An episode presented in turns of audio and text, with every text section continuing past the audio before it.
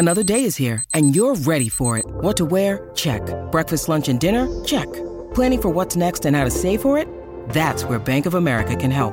For your financial to-dos, Bank of America has experts ready to help get you closer to your goals.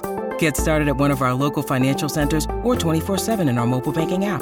Find a location near you at bankofamerica.com slash talk to us. What would you like the power to do?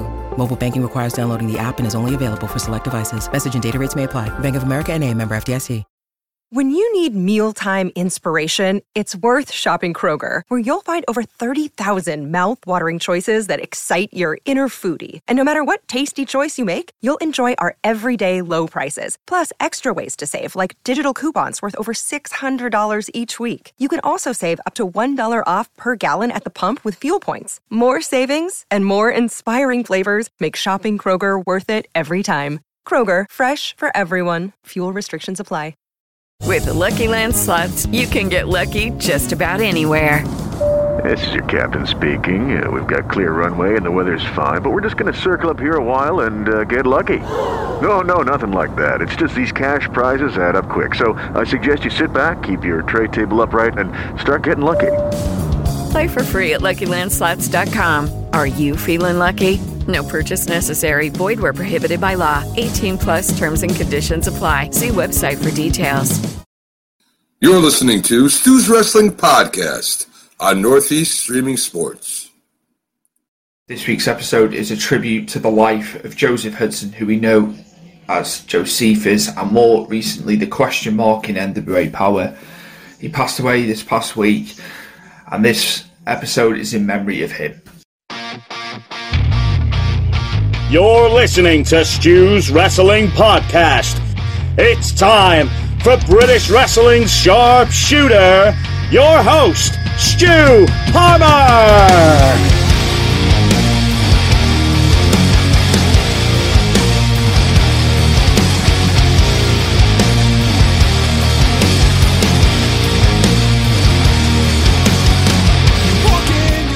Welcome, welcome, welcome. It is episode 76 of Stu's Wrestling Podcast, and my guest is coming all the way from Macon, Georgia.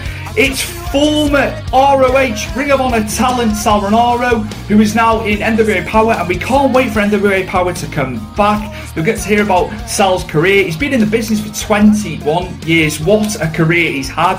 He wrestled in the NWA years ago for NWA Wildside, some great stories. Compliments from the great Nigel McGuinness as well. They had several, many matches over the years, and Nigel McGuinness was very kind. You'll get to hear about what Nigel said to Sal. Just so much, so much good vibes from Sal. I'm very high energy, as you know by listening and viewing the show. You get to see that every week. But Sal takes high energy to the next level. So, without further ado, my guest all the way from Macon, Georgia, in the good old US of A, it is Mr. Sal Rinauro of NWA Powerrr. Enjoy.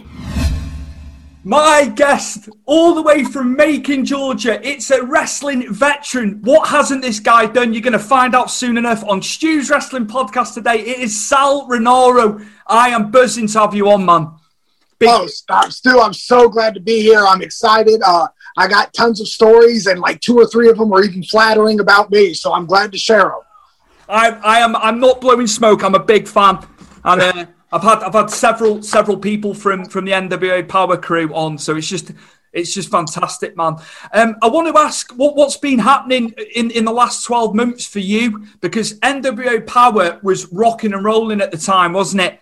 Yeah, no, I mean, it was, it, it's so crazy how untangible momentum is, and yet it's everything. And I know, like, especially for me, I'm a, I'm a guy on my back nine. So I've seen the ups and downs of a lot of companies, and like, you can feel the momentum. Uh, that last set of tapings, like, I remember sitting there in the in the stands before they opened the doors thinking man we are really hitting on something like there's something special here and then you know the bottom fell out um, hopefully, you know, soon we'll be back. At least that's the words I'm told. Soon we'll be back. Uh, the last 12 months, you know, when power went down, I had just broken my arm. Uh, so I was out of, actually out of action pre-pandemic. Yeah. Uh, and uh, so, so everybody that was missing out on wrestling starting, you know, March, I just had a two month jump start on them, which was a nightmare in itself. But uh, I uh, I got cleared in April, and I've been picking up stuff here and there, mainly around the Georgia area. Uh, Georgia hasn't been as locked down as some of the other states, so uh, I've been I've been pretty active, uh, especially these last six months. Uh, with a couple different local companies. Uh, Luke Gallows has got his own little show that he's doing uh, in in Georgia, and I've been, you know, Gallows. I've known I've known Gallows basically since Deep South. So uh, I've, I've known him a long time, and he's uh, he's always he's always really good to me, and he's got me on his shows. That's uh, that's Lariato Pro, isn't it? That one. Yeah, yeah, yeah. yeah. I know uh, I know Mac Davis. I'm, I'm friendly. Okay, with yeah. I know Mac I, very well. I actually, uh, if you ask Mac Davis about me, there's a a story. I mean, this is we're talking 2002, I think, maybe even before then.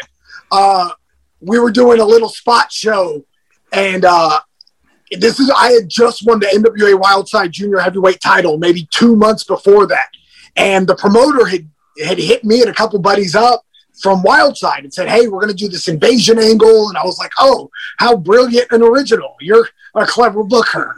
Uh, but you know, we want to do an NWA Wild Wildside invasion angle, and we're going to have you be the mouthpiece, and blah blah blah blah blah blah. And I was like, "That's cool." And so we they snuck us in the back door to cut an in ring promo, and he was like, "I want it as vulgar and as nasty, and just." Hey, I, I want you to give everybody the business because I want to start this thing off hot. I said, okay, that's fine. So we get in there and I start cutting this this promo, you know, 02 was a different world. Uh, but you know, just uh, jabs and, and uppercuts, and, uh, every punch you could think of, I'm throwing at these guys.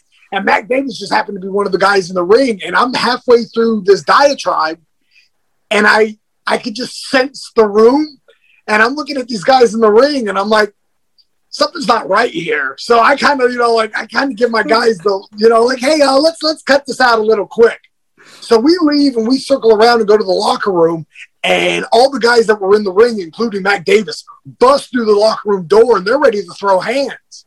And I'm like, whoa, whoa, whoa, whoa, wait. I just got the wrong end of the stick. yeah, I don't mean any of this. I don't care. You could be, a, you're the best wrestling promotion in the world. I don't care. Why are we fighting? And I guess the promoter didn't smarten up any of the boys. So they think we're for real in here burying the company and burying their wrestling, and I don't care. I go, no, no, no. Here, you can have the junior title. I don't care. It's, please, you win. You're the best. Go ahead.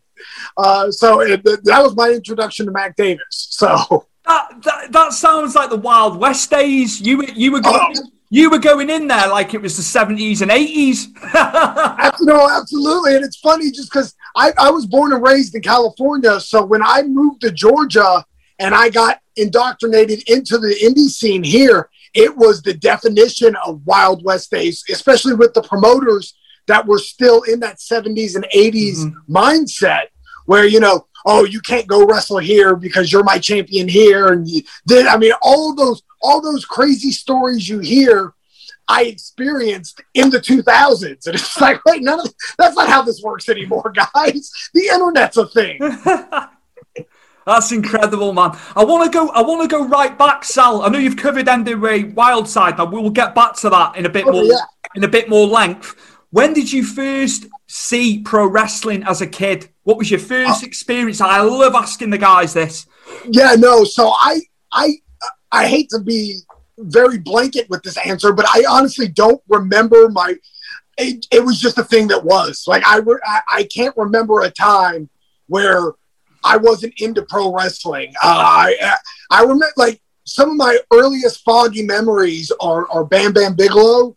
Yeah. Uh, on on you know on superstars and things of that nature. I mean, I just you know uh, as an eighty as an eighties baby, you know, kind of I I was watching during that boom period. You know, like I remember.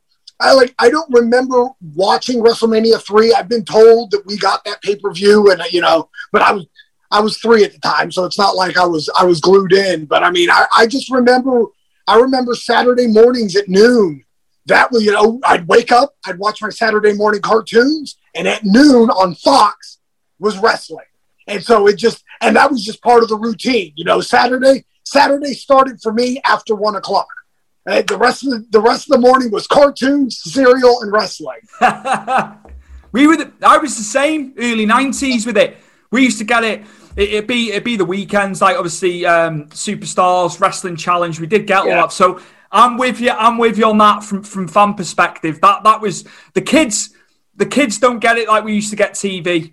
I, oh no, it's our, crazy. Our TV time back then was well better in the 80s yeah. and 90s. Oh, I, I, I, I try to, I, I've tried to, I've got, I've got three kids of my own, and I've tried at length to explain to them, like, you guys just don't understand, like, what a treat Saturday morning used to be. Like, that's what, that's what drove your whole week. When you're on Wednesday, you're like, oh, I'm never going to make it through this week. You remember, like, oh, there's a new Pee Wee's Playhouse Saturday morning. I can make it. I can get there. Uh, you know, or or you know, the He-Mans or the Ninja Turtles. I mean, that's just that's yeah, just the the stuff that was, you know, and then and then of course, you know, on top of all of that, then I got to see the real He-Man and the real, you know, then I got to watch wrestling, which was all the cartoons I watched in reality. Uh, now, you know, it's uh, now I'm a crazy old man. Get off my lawn, you kids with your, your your cellular phones. But yeah, it's just it's it's funny seeing the different, just thinking about the differences of what was and what's now. Uh, but uh, you know, I'm I'm I'm so glad that I was able to come up in that era where, I mean, I literally watched Hulk Hogan every week. I saw, you know, I saw the Flairs. I saw all these guys in their prime, you know, and I just got to watch it, and not even understand why I was watching it, you know. And and, and I'm a big Savage guy, so just oh, all the Savage stuff. Oh my days! In in California, when you were there, when you were living there as a kid, did you go? Did you go to the shows? Did you go to the big shows? Yeah, yeah. I went to the LA Sports. So uh, my my, and I mean, this was a little later on, but uh, I was at WrestleMania 12 with Arrowhead Pond. Uh, still my favorite, you know, like my buddy makes fun of me because, you know, that's my favorite WrestleMania, but it's, it's more because like I was a Shawn Michaels guy too. So like the boyhood dream, that whole angle with, you know, him getting kicked in the head by Owen and then him coming back. I mean, that's talking about peak fandom stuff because I was a Rockers guy. And then right when Shawn turned is when my mentality, you know, I started to get older, so mm-hmm. I started to dig the heels mm-hmm. more so. So I'm like, yeah, this is my dude. And so just to watch him go from the tag team guy to the intercontinental guy to chasing the heavyweight title to finally getting this shot at WrestleMania and I'm there, like that will forever be like my my like what a great moment. Uh, but great, and I tell him, uh, this too, you know, like I was at WrestleMania 12, but I think I was actually seated higher than Shawn coming down from the rafters. yeah, I was way up there. What a, what a WrestleMania that was. I mean, I've I've gone I've gone to seven. I've travelled over. But, okay, yeah. But for you to be there in, in '96 for that, and Bret, um, I said this to Kyle a few weeks ago. I said to everybody, Bret Hart is still my top guy, man. Even now, even now, man. I was I was there. I was at SummerSlam '92. I was at Wembley Stadium. Awesome. So That's I got I got to see that is still one of my favorite matches. Him and him and Bulldog, him and Bulldog, Absolutely. man. That was. Well, I actually just watched that. So uh, when when they started putting out all the old superstars on the network, I said I'd be a sucker not to go back and watch this. So I've been watching. I've been chronologically watching all the superstars. So I just probably two weeks ago rewatched that SummerSlam. Oh man! Uh, and I mean, it, talk about a match that holds up. Oh, uh, I was just going to say, so good. You could put that. You could put that on a card now, and it wouldn't look out of place. A bit like um, sim- similarly. Um, I know him and him and Perfect had two standout matches, but going to SummerSlam '91, that still holds up. Um, oh, absolutely. Bret, Bret, Bret and Piper at WrestleMania 8. So what a match! What a oh match. yeah, yeah. Well, and then I mean, and like we said, circling back, Shawn and Bret at WrestleMania. Oh, like, days. You know, and that's one of those things. You know, like I remember, so I was 13 at the time, uh, in the crowd, losing my mind, you know, shit, the boyhood dream, you know, and I didn't get to hear the call at the time, but just, you know, Shawn's on his knees and he's holding that belt. And in my brain, like, I, I know I was, a, I was, I was clearly a hardcore fan at that point already, but that's kind of that moment where I was like, yep, that's it. I, I, there's no other option for me. I just I've got to be a wrestler when I grow up. You know, like I talked about it prior to it as a child. Like I remember in first grade, you know, the teachers, oh, what are you going to be when you grow up? And one kid was going to be a dinosaur. One kid was going to be, you know, I was going to be a pro wrestler. The teacher was like, yeah, that, that, guy's probably got a better shot of being a dinosaur. but WrestleMania 12 was kind of, I mean, it's just, it was the accumulation of all of it for me where I kind of walking out the, the doors that day, I kind of knew like, oh, there's, I, I'm screwed. This is it. Like I gotta be a wrestler. More power to you guys doing it. I, I idolize, I idolize you all being in the business. I truly, I mean that hand on heart as well. For you, for you to do it as a career and to put food on the table, and you know the business, the business has had its ups and downs like anything, hasn't it? So I, t- testament to you, the length of time you've been in there. Sal, any other guys that stood out for you? Maybe some tag teams. I know you said about the Rockers.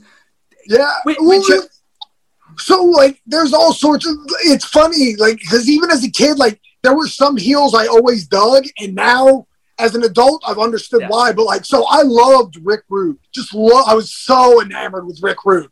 And it's it was because he always changed his gear. Like i'm a big gear guy and like you know he always had the robes and he always had new gear. So like a guy like rick rude uh you know, like i said the rockers i you know I, uh, this is a big secret that you know I, I, try not to share with many people, but I always dug Demolition more than the Legion of Doom.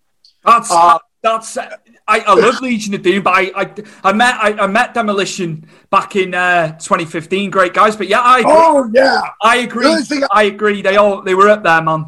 Yeah, Axe lives here in Georgia, so I've done. You know, the last 10 years, I've probably run into him four or five times a wow. year, and he's always such just a good dude. And like, in in my adulthood, like so, like I'm such a big fan. That new generation is really just kind of like, for whatever reason, I love the new generation. That's just really my my my bread and butter era. Like I mean, Savage will always be Savage, and that was the guy, you know, and Hogan, and uh, but like that new generation era, nobody could be bad. I loved everybody. So like, uh, I'm a big Bob Backlund guy. Crazy Bob Backlund is such good television. and uh, as a as a Christmas present a few years ago, my buddy gifted me a Best of Bob Backlund uh, set, and it had him versus uh, Masked Superstar in a cage wow. in the garden.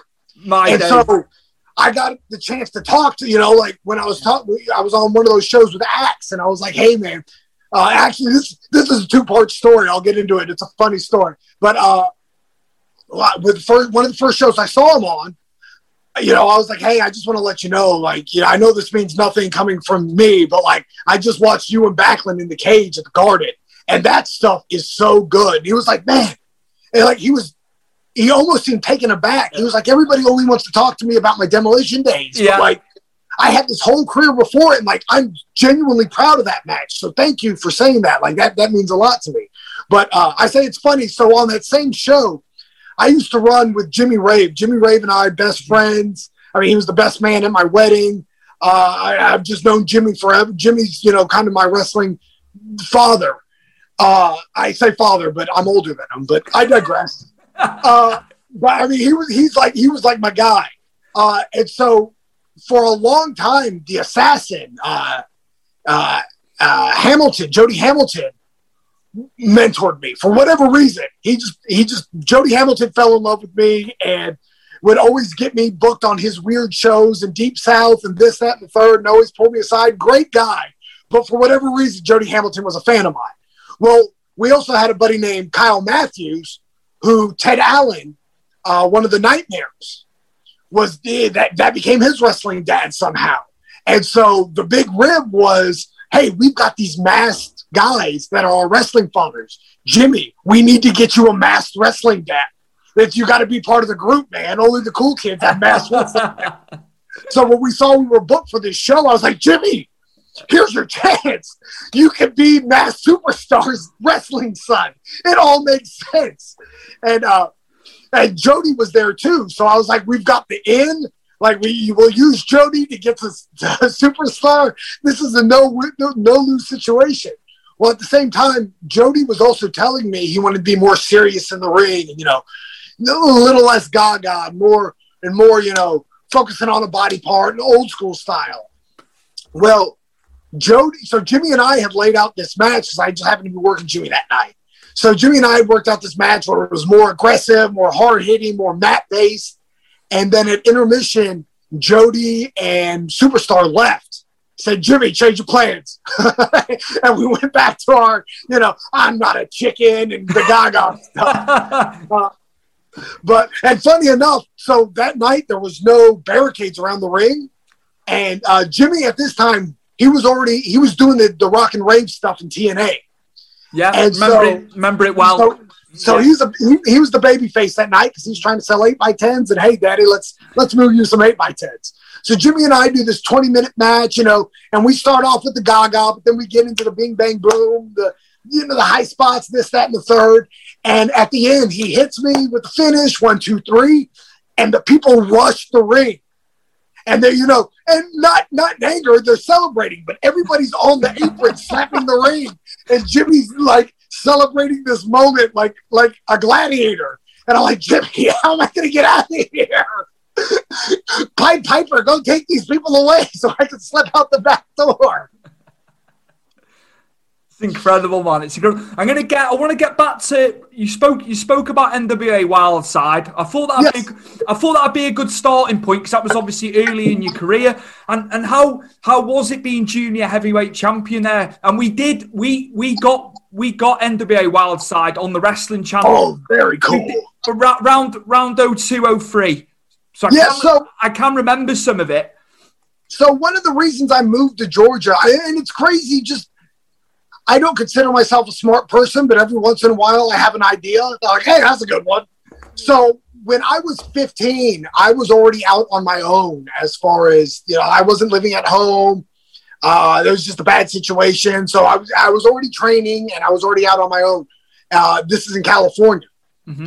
And uh, my grandmother and my grandfather both lived in Georgia. My grandfather had Parkinson's disease, and my grandma got sick, and they they needed help. And I had this great idea that hey, man, WCW is based in Atlanta. You know, this is this is '98. Like, yeah, they got a cruiserweight division. If I want to get in, like this is I've got a better opportunity of getting a job there than I do with WWE at this point. You know, I'm I'm five eight at this point, you know, I'm I'm 15 years old and probably not 100 pounds yet. Uh, so I'm like, all right, I, I'm going to move to Georgia so I can get on with WCW. Right? That's that's what every 15 year old should. that's just what a great thought. So I loaded up the truck and I moved out east. Uh, and at that point, WCW had a. They ended up having a full developmental deal, but they had a working relationship with with Wildside. So I said, that's the place I got to get on. I want to get on there because you know that's that's my that's the next step. Get on there, get over there, then you can start the WCW thing. Well, of course, as as luck has it, WCW folds its doors, but uh I, I, was lucky enough to, you know, get into Wildside before then. So like I got to do a but like my one of the most vivid memories is one of my first Wildside shows I do. I walk up these rickety old stairs because Wildside was in a church that was about this big. Uh, it was it was an old abandoned church that they put a wrestling ring in and said it's an arena. Uh, and it's crazy to think about some of the names that have walked through those doors. But like the first day I walk up the rickety old steps, and the first person I run into is Bob Sapp and he's wow. he's sitting down and changing, and he's still eight feet taller than me. I, I, just screamed hello and waited until the echo got to him. Uh, but like that night, it was uh, Jindrak and Stas- Jindrak and Stasiak versus Palumbo and O'Haire doing a. They were doing a dry run of the tag title match. They were doing the next night at Super Brawl. You know, so like I'm watching a pay per view match in front of 14 people in a tiny church. It was unreal. But like Wildside is, I have some of my favorite memories are are there at Wildside, and I still have friendships to this day because of my time spent there. I mean, it was just talk about learning, learning as you go. I mean, you know, because it was it was so opposite of everything I had been taught because it was always this is a TV product. Find your hard cam, work the roaming cam. The live audience is secondary to your cameras. Where it's a TV, it's a TV, and I was like, no, brother, let's just grab us a hole and get some pro wrestling in. And so, like, it totally changed the way I viewed how to pro wrestle. Uh, and it was it, when I was getting in, there was a there was the established guys there, but there was such a swell of younger talent that was just burst, just waiting to come through. And uh, you know, so we all got to learn together. We all got to experience together. But like John Phoenix and Jason Cross were, were kind of the established guys there, and they're like John Phoenix to this day. You know, I talk to John Phoenix every day. He lives in Tallahassee. I mean, he's my he's he's like he's like my go-to guy for everything. Jason Cross, I just talked him into working out at the gym with me again. I mean, this is a guy that's doing shooting star leg drops.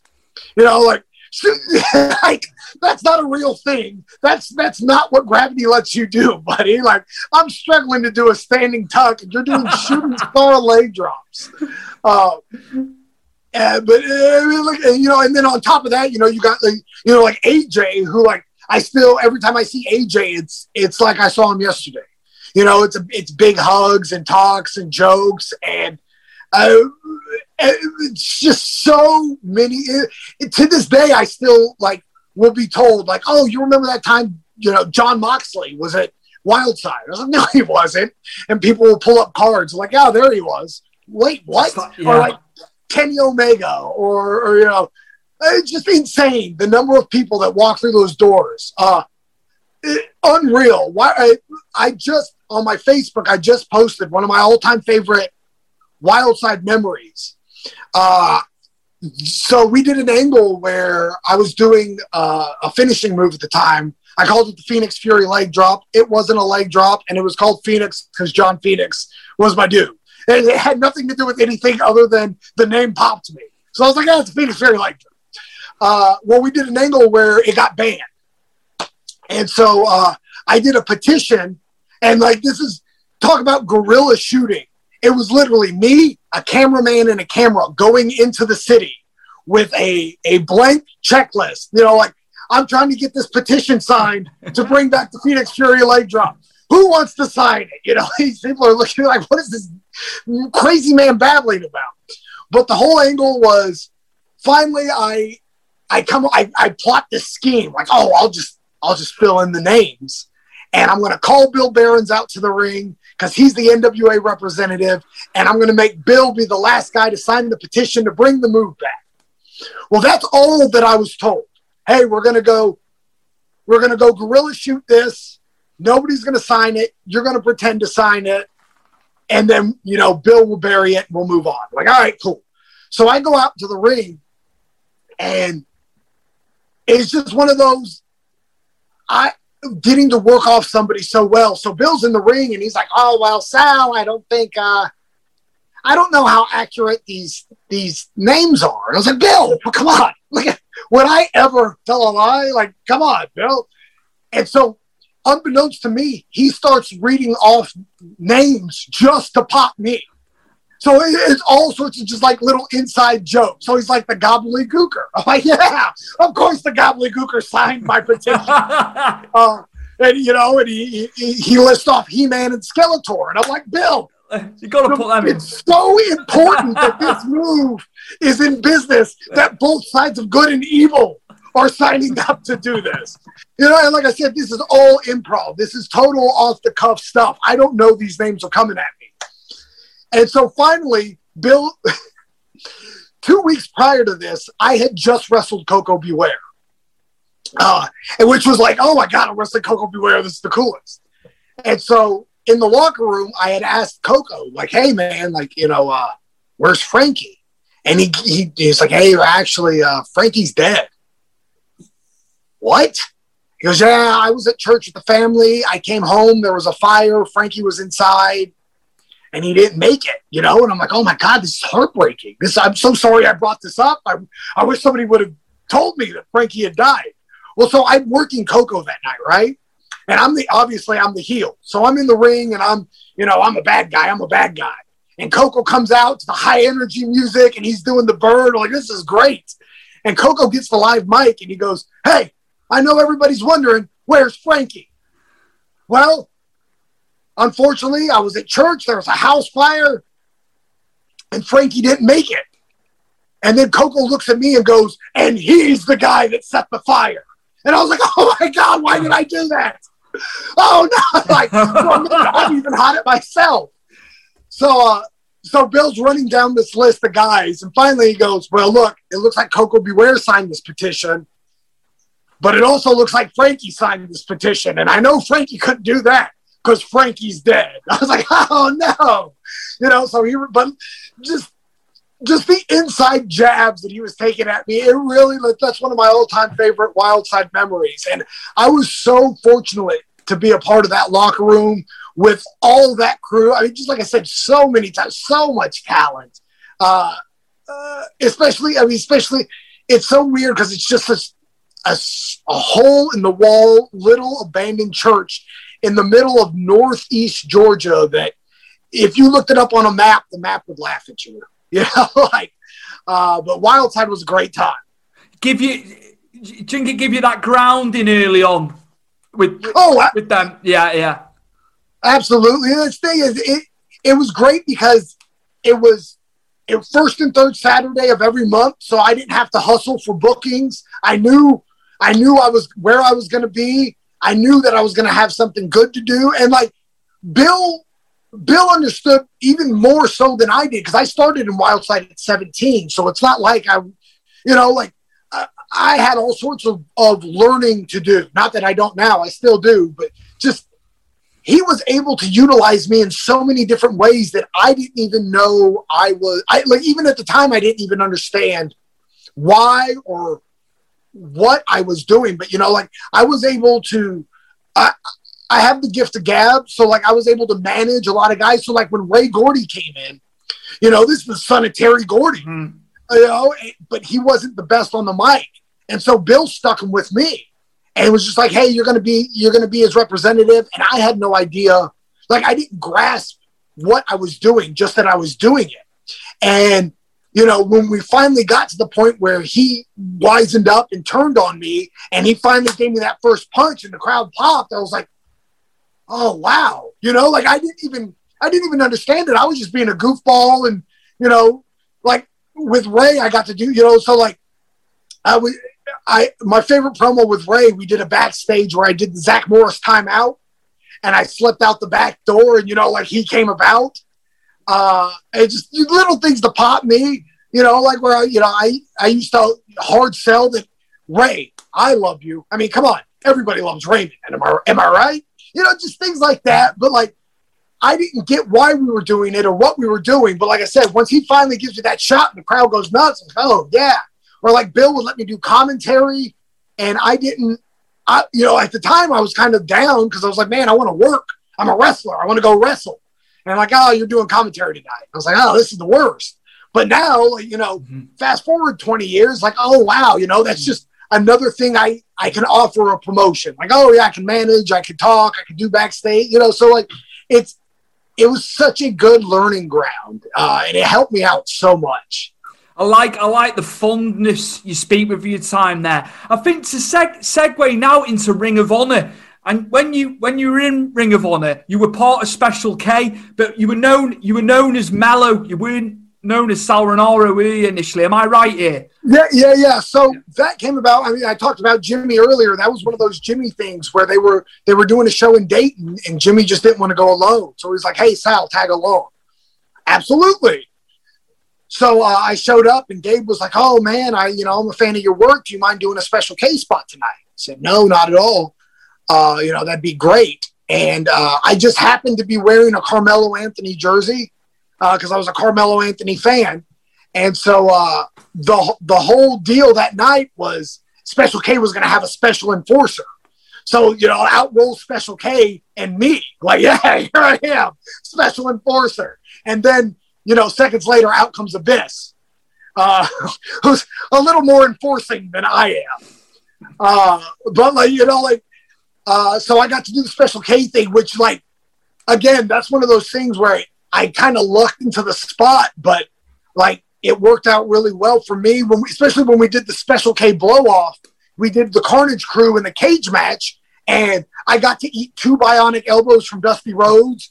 Just incredible, broke a cane over my head. Like, wh- what is happening? Like, this is Dusty Rhodes. Like, why are you elbowing me? And how cool is this?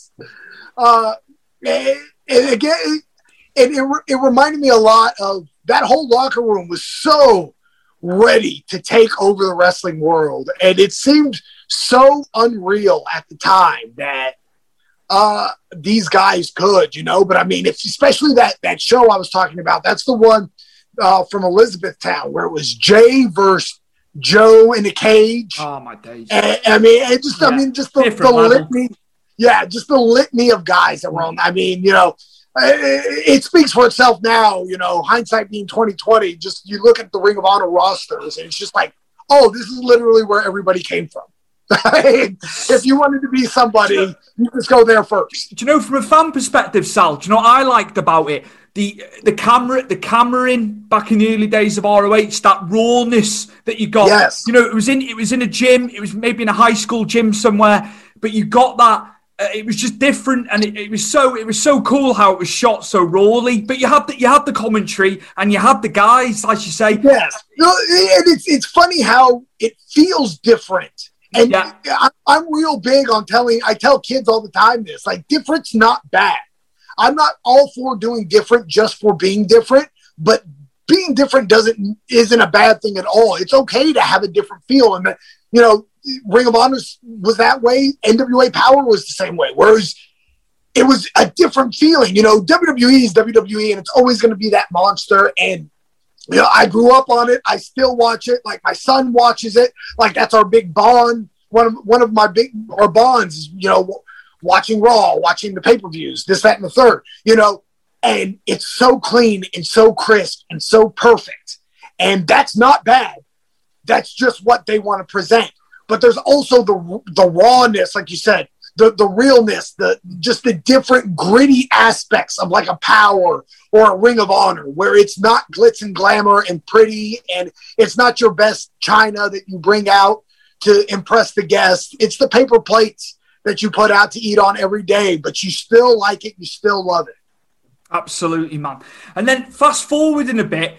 You were you were a tag team champion with Tony Mamaluke. I call yeah. I couldn't remember this. This is me doing a bit of research as well on top of what I already knew.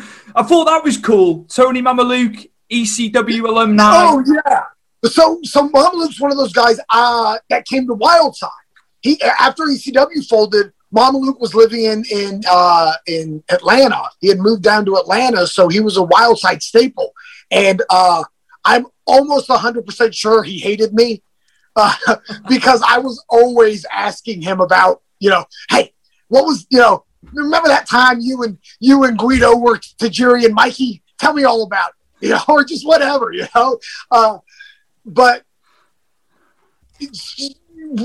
just getting to team with him, like I tell people this a lot. So Mamaluke and I have a great relationship now. I love Tony. We talk sports.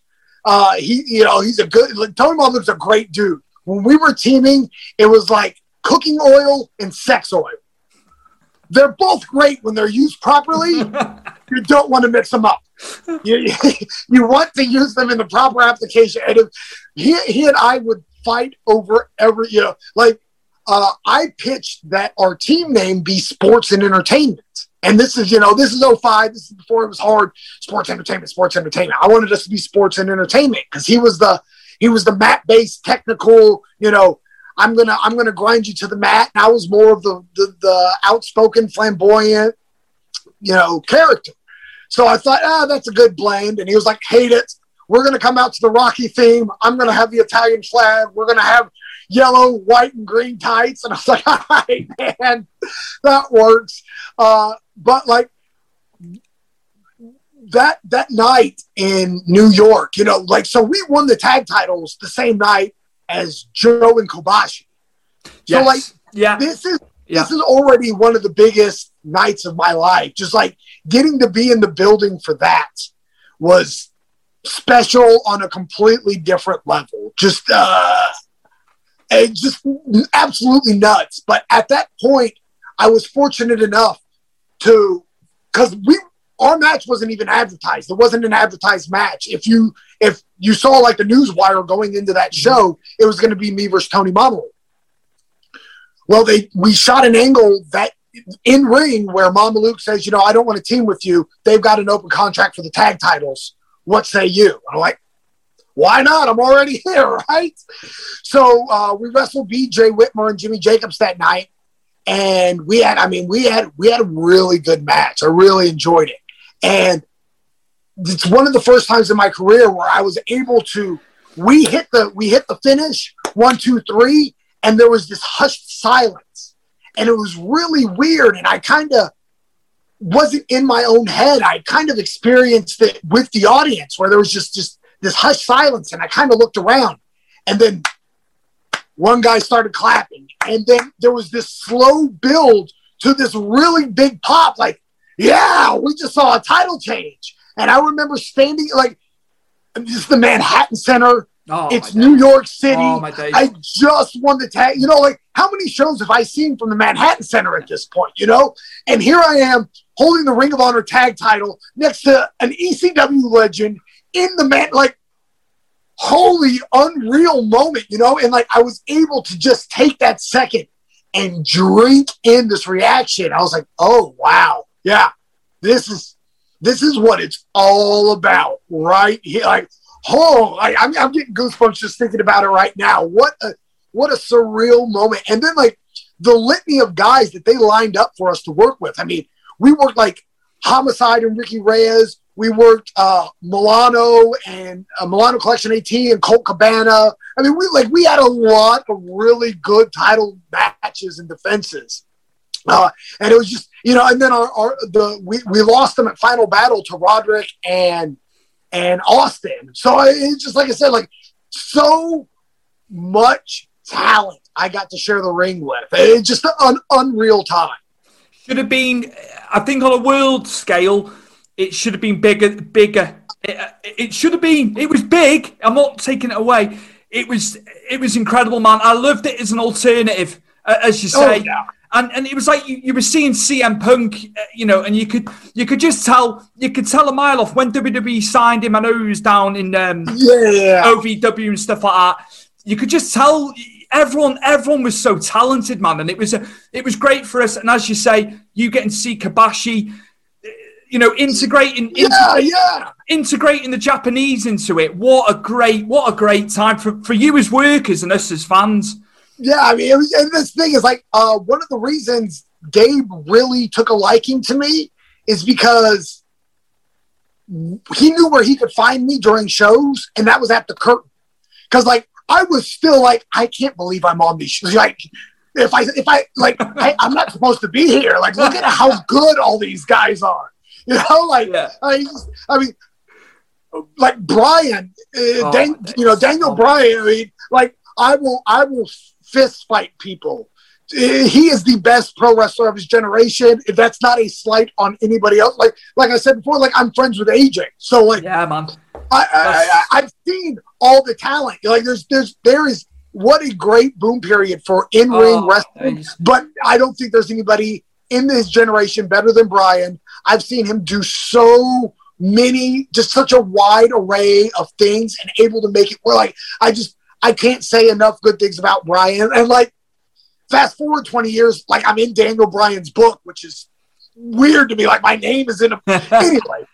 Uh, but just like so, that's where Gabe would find me is at the curtain because you know, like I'm watching, like I couldn't soak in enough. Like, look at this. I'm I'm getting paid to be here to watch this. Like, I would buy these DVDs. Like, don't tell anybody, but like. I'm I'm pulling a fast one on the company because they're giving me money to watch this stuff. Incredible. I'd tell you another guy, and obviously he, he, he, this is another guy. I felt I felt so bad when his career was cut so short, and it was looking like you know he was getting to the elite level. Nigel McGuinness, oh. and obviously on on a for, for, us in the UK, I got to see all of it through Ring of Honor, yes. and uh, what a guy! Under underrated, should have done more. Absolutely, absolutely. Nigel actually gave me one of the. It was one of the nicest things anybody's ever said to me. Uh, so I worked Nigel at the ROH TV tapings in uh, in Philly, and I've worked him a hundred times before. And like Nigel and I always got along. Uh, he's just he's just a great human being. On top of the fact that he's really super good at pro wrestling. Uh, but I, I I did a uh, a TV one of the TV tapings at the at the ECW arena, which again, here I am wrestling at the ECW arena. Unreal. But uh I had wrestled Nigel on night one, and I think I did something with Bryan the second night. And then in between that set of tapings and the next set of tapings is when it was announced, oh, Bryan signing, Nigel signing, they're both going to WWE. And so, you know, as a fan, I'm like, yeah, it's about time. This this took too long. But as a person, I was like, man, I'm losing my friends. This sucks. Uh, but Nigel, Nigel pulled me aside. He goes, hey, man, uh, I just want to let you know, like my one of the matches that caught their eye was my TV match with you. And I was like, ah, get out of here. Okay, got it, Nigel. Sure. One of you know, and, and, John Lennon's a big fan of mine too. Get out of my face. you know, like I I like jokes, and he's like, no, for real. Like he said, he, he said, you know, they were interested before. He said, but the right person just happened to be watching the TV and just happened to watch that match. And I'm, you know, like I'm, in there with Nigel. I could have just been a, a broomstick, and he would have had the same match. I'm not taking any credit, but he was like, I just want to let you know, like, you know, I appreciate it. Like, you really did a lot for me without trying. And I'm like, okay, Nigel. And he's like, no, I'm dead serious. Like, I really appreciate what you did. You know, like, you know how to make guys TV ready. And I was like, oh, well, what do you, thanks. What do you say to that? Like, all right, well, you have my blessing, son. Go be super famous. and, you know, I mean, the, the chips kind of crumbled the way they did. And I, I genuinely hate it for him. But, like, I just ran into him not too long ago and he's still in great spirits. I mean, you know, like He's got he, has got a good gig, and and do you know what? He is fantastic on commentary. He's really good. Yeah, as as really, is, really good at it. As as is Stu Bennett. I know he's gone back. I know he's gone back as Wade Barrett to WWE, but it was great seeing him on Powerrr. But those two guys two great guys flying the flag for UK, and uh, they oh, are yeah. fan- they are fantastic uh, call calling the matches, man. They yeah, are. And, uh, and, as a guy from UK, how stupid is it that neither one of them were ever world heavyweight champion? I know. Like, I know. it's. I'll go. I'll, I'll go back further. Sal Bulldog should have been world champion, oh, and it never happened. I, yeah, and absolutely. it never happened, and it's just like. I, no, I thought for the first time you saw you see Barrett on NXT. I mean, like the, uh, the, the minute that guy, you know, I watched NXT obviously for Bryan. The, the first, yeah, you yeah. know, the pilot episode. Absolutely. I'm, I'm, I'm tuning. Well, I'm tuning in anyways because it's WWE. It's a new wrestling show. Like whatever, I'm gonna watch it. But like, oh, Bryan's on it. That's. But like, you see this giant man with the crooked nose. And this like, yeah. oh well, he's gonna be champion in three years. There's just no doubt about it. I would talk about can't miss. I don't understand. And so like, I got to work with Stu at NWA uh, I got to do commentary with him. And yeah. again, like that's one of those things where like, especially in my older age, like when I get to do something that I can call home and tell my kid about and he pops, I know I'm on the right path, you know? So like I got the TV that day and I, you know, I'm looking at the run sheet and it's like, oh yeah, Sal out on commentary with, with uh, Joe Galli and Bennett. And I was like, you know, I call my son. I'm like, you know, hey, I don't care if you're at school right now. This is more important. Put, put your pencils down. Dude, are you, this math is never going to help you out. But this news, I'm going to do commentary with Bad News Barrett. Everything, everything he was given. A look at the Bad News Barrett thing. Oh yeah, that, was like so good. That was the hottest segment of the show some weeks yeah. on. I know that. I know absolutely. That whatever they, whatever they gave him, he could do it all right. But the league, the League of Nations, it was a bit iffy that I, that didn't get over. But sometimes it works, sometimes it doesn't. But everything, everything that guy's been given. oh no, he's he's a money. Up. Yeah, he's a money guy. Like, and, and again, he's one of those guys that like. Even afterwards, I was like, "Hey, you know, was you, when we did the commentary thing, I was like, everything okay?" And he was like, "Oh, mate, you know, uh, you you gave me something to feed off of. You were able to talk. You know, it was great." I'm just like, dude, I don't know if you know who you are, but like this is awesome. This is a big deal for me. So like, uh, it it's still. I mean, I, I'm 21 years into wrestling. Like I just realized this a couple days ago that like my wrestling career is old enough to legally drink. Uh, I don't know if that's awesome or depressing. I'll get back to you on that. But like, it's still the little things like that where like guys that I view as like supremely talented and eight levels above me, when they say like, "Hey man, yeah, no, you're good," like that still takes me back. Like, oh wow, that's that's really cool. So, so I think this is a perfect way to segue into NWA Powerrr now, man. And uh, Kyle, Kyle touched upon a story. Now, I spoke to you about this yesterday. Yes. I, give, I, give, you a little tidbit of information. Sean Mooney was on a few of the shows, and I, yes. I am like you and Kyle, nostalgia. He was the man, the event center, all of that. What was your story with Sean Mooney backstage that day at NWA Powerrr at the taping? Okay, so uh, at the time, it, whatever the date of the taping was, uh, we were sitting uh, we were sitting in the in, in the stands waiting for the show to start. I mean, call time was super early. So Kyle and I, maybe somebody else, were just you know talking up life, blah blah blah. I've known Kyle forever. Kyle's a great friend.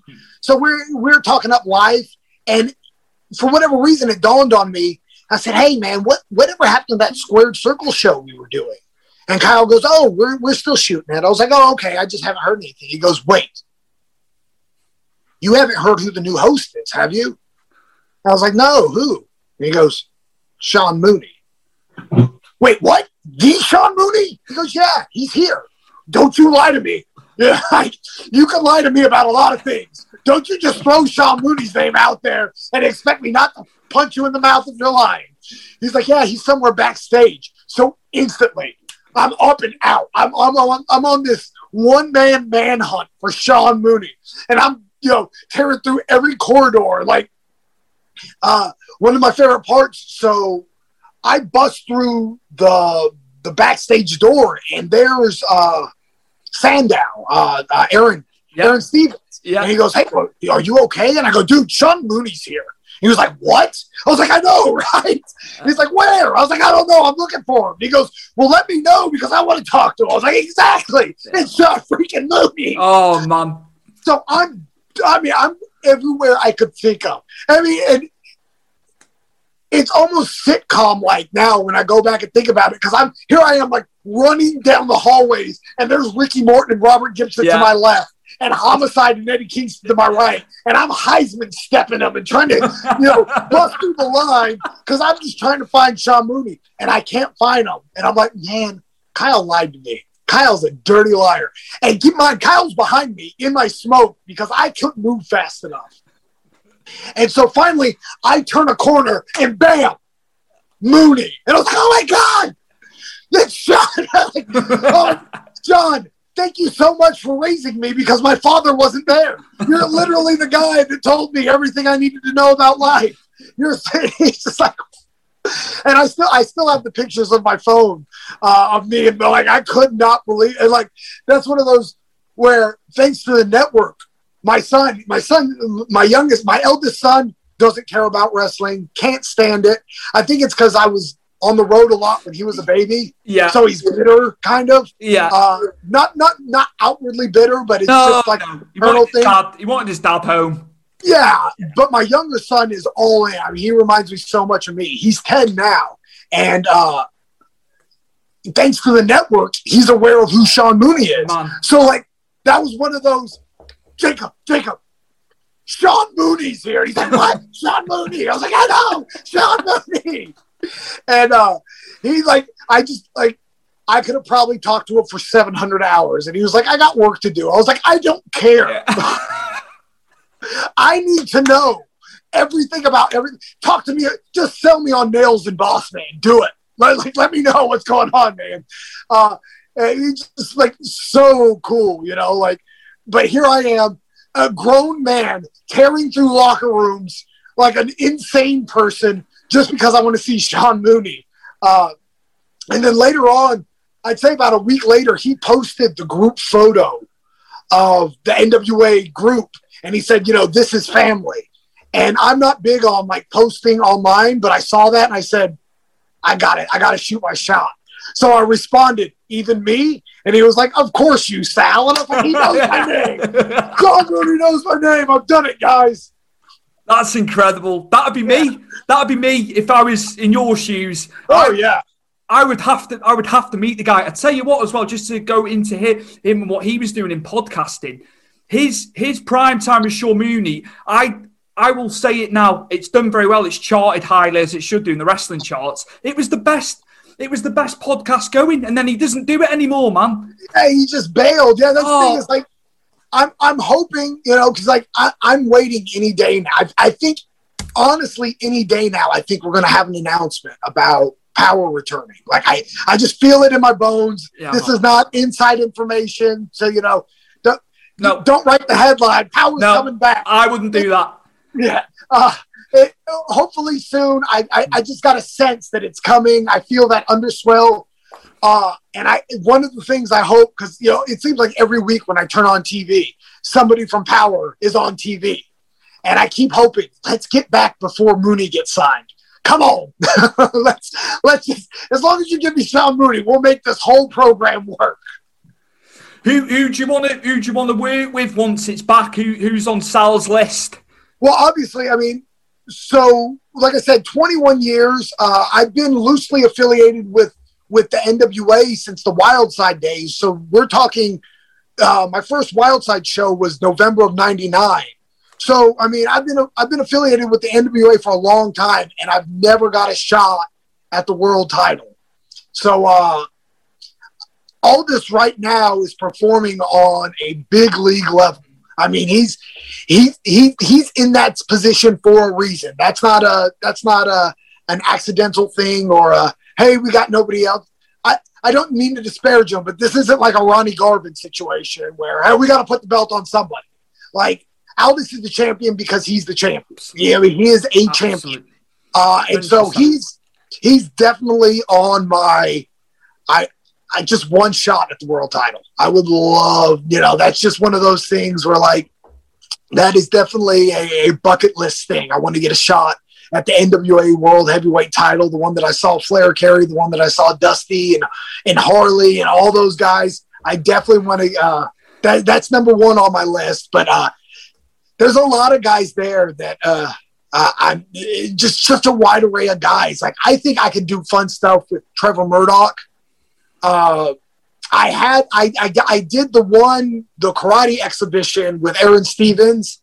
I'd like to uh, brilliant. I, would like to get a second go around with that. Yeah, it was cool. Uh, it was so good. I, I, I am going to say what I said to Kyle, but I, you know, you haven't heard it. I, I just said that 45, 50 minutes to an hour it was so fast paced and you got so much out of it and then you know when the big when the bigger companies are doing two three hours i can't sit through two three hours like i used yeah. to i like power power was perfect in duration perfect Absolutely. a bit yeah. like a, a, bit like mlw fusion it's nice and nice and concise the way they do it's it concise absolutely yeah. and this thing is like it's funny because if you would have told 10 year old sal like hey there's three hours of wrestling on Monday night. There's four hours of wrestling on Wednesday night. There's two hours of wrestling on Friday night. I'd be like, yeah, there should be. This is the best.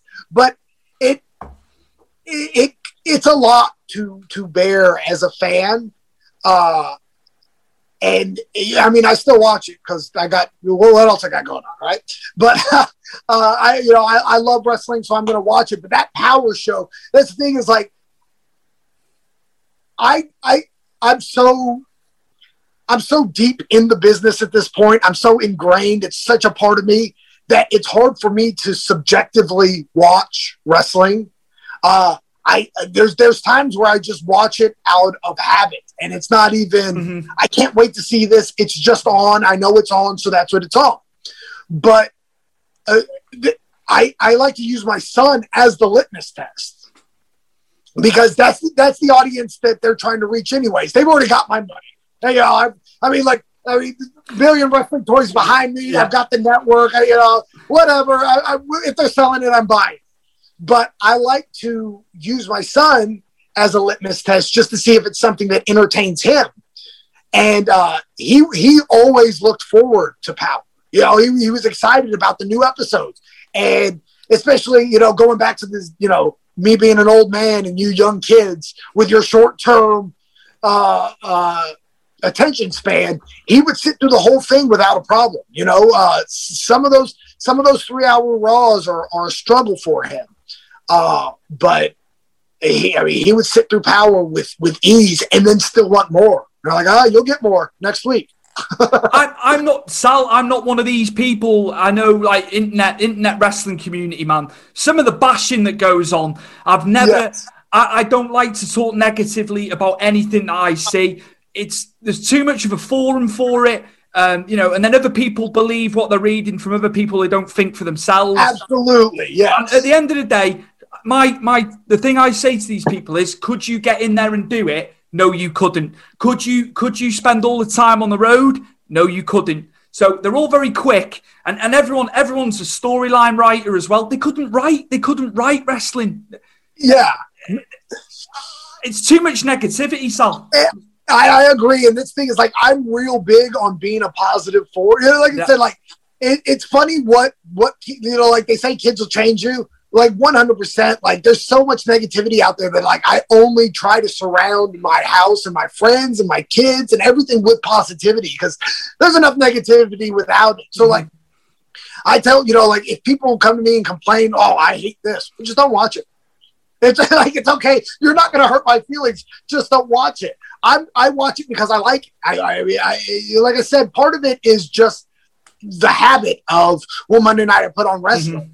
but like I also couldn't imagine not putting on like I like Lord forbid the Westminster Dog Show ruin my you know, like if it does us open i still get that that fear when the us open comes around. Like don't you dare. They put it they, they put it on the ticker don't they? On the bottom yes. of the screen. You're like get away. Yeah I, yeah yeah. Uh, but yeah like I, this thing is like that's one thing i try to project too is at the end of the day i'm a wrestling fan. I love wrestling. I love pro wrestling. Love it you know like all forms of it. Like there's people that don't necessarily like the wwe product right now, and that's fine. Again, like if you don't like it, don't watch it.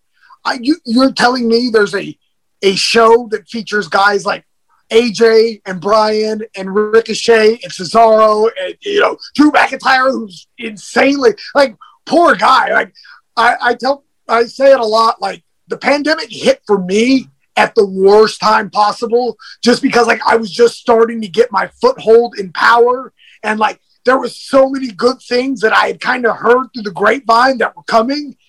But man, as bad as I had it, poor Drew McIntyre. Oh, Good oh, God, this I'll guy is on fire. Oh I mean, my days! He, he's the definition of everything you'd ever want out of a pro wrestler, and he's got this one moment at WrestleMania and can't do it in front of anybody. Like, oh man, like that's my heart goes out to him big time. Uh, but like again, I get to see him every week uh, yeah, I'll tune in. You got me. You know, like he's so good. He's been so good, man, and he had that he had that time away, and uh, we're we're so proud. We're so proud over here. We finally had a UK world yeah. champion. Yeah. And um, it uh, was it was just the timing, but he, he, he, made he's he's made the best of it, and he and he's done he's absolutely. Done well. well, that's the thing is like I think twenty years from now it would be an interesting study to go back, yeah, yeah. just to like really view what this guy has done. I mean, because, and I mean, I know he's not alone, but I mean, he's been the face of the company, whether you want it to be or not, especially when Roman took his time off. Mm-hmm. Like, Drew was the guy that made sure, like, hey, there's got to be some kind of consistency and some kind of, of champion. And like, I mean, his work has been beyond spectacular. I, I see negativity about him, and I've, and I've heard I've heard negativity. I, I, have been I, yeah.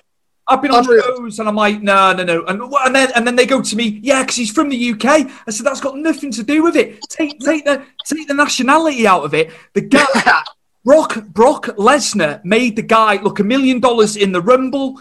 Then they had the match at WrestleMania. Brock yeah. Le- Brock Lesnar won't put you over if you don't think you've got it. You know, it's it's foolish, and, and that's the thing is I think that's a lot of it is people trying to have. I got a hot take. Drew McIntyre's not the guy. Oh, you're insane. Yeah. I, say I don't even know how else to put say it. it say it to him. Say it to him. I dare you. yeah, no, this thing is like, so he's one of those guys. Uh, the takeover where he was he was in the crowd. I had taken I I had taken both my boys down to that was in uh, Orlando. So I took the kids down there for that whole weekend. We went to the takeover. Uh, to this day, that Hardy Boys pop, and Oh that's my not days, one like we were it was outside and that thing reverberated. Like that was un- and like that was one of those things that again like i know gallows i know some of those guys uh so i had kind of got the word but i did everything i could to protect that secret from my kids. Because like it was already ruined for me. I didn't want to ruin it for them. So when when new day came out and like uh Xavier Woods is one of my guys. Like he's I'm he, he's just one of my kids, and so uh, the my like my kids call him Uncle Austin. Like you know, like we we so I kind of got the word that like oh yeah, there's you know. So when New Day came out, I could tell my my my youngest son was like, oh yeah, I guess they should be in this match. And when that with when that music hit, it was legitimately one of those.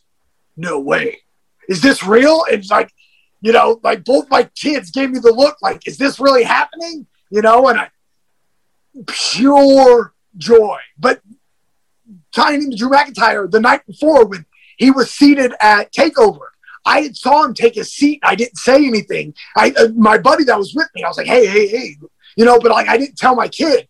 So when it showed up on the monitor, he was like, wait, is that Drew Galloway? I was like, no, son, that's Drew McIntyre.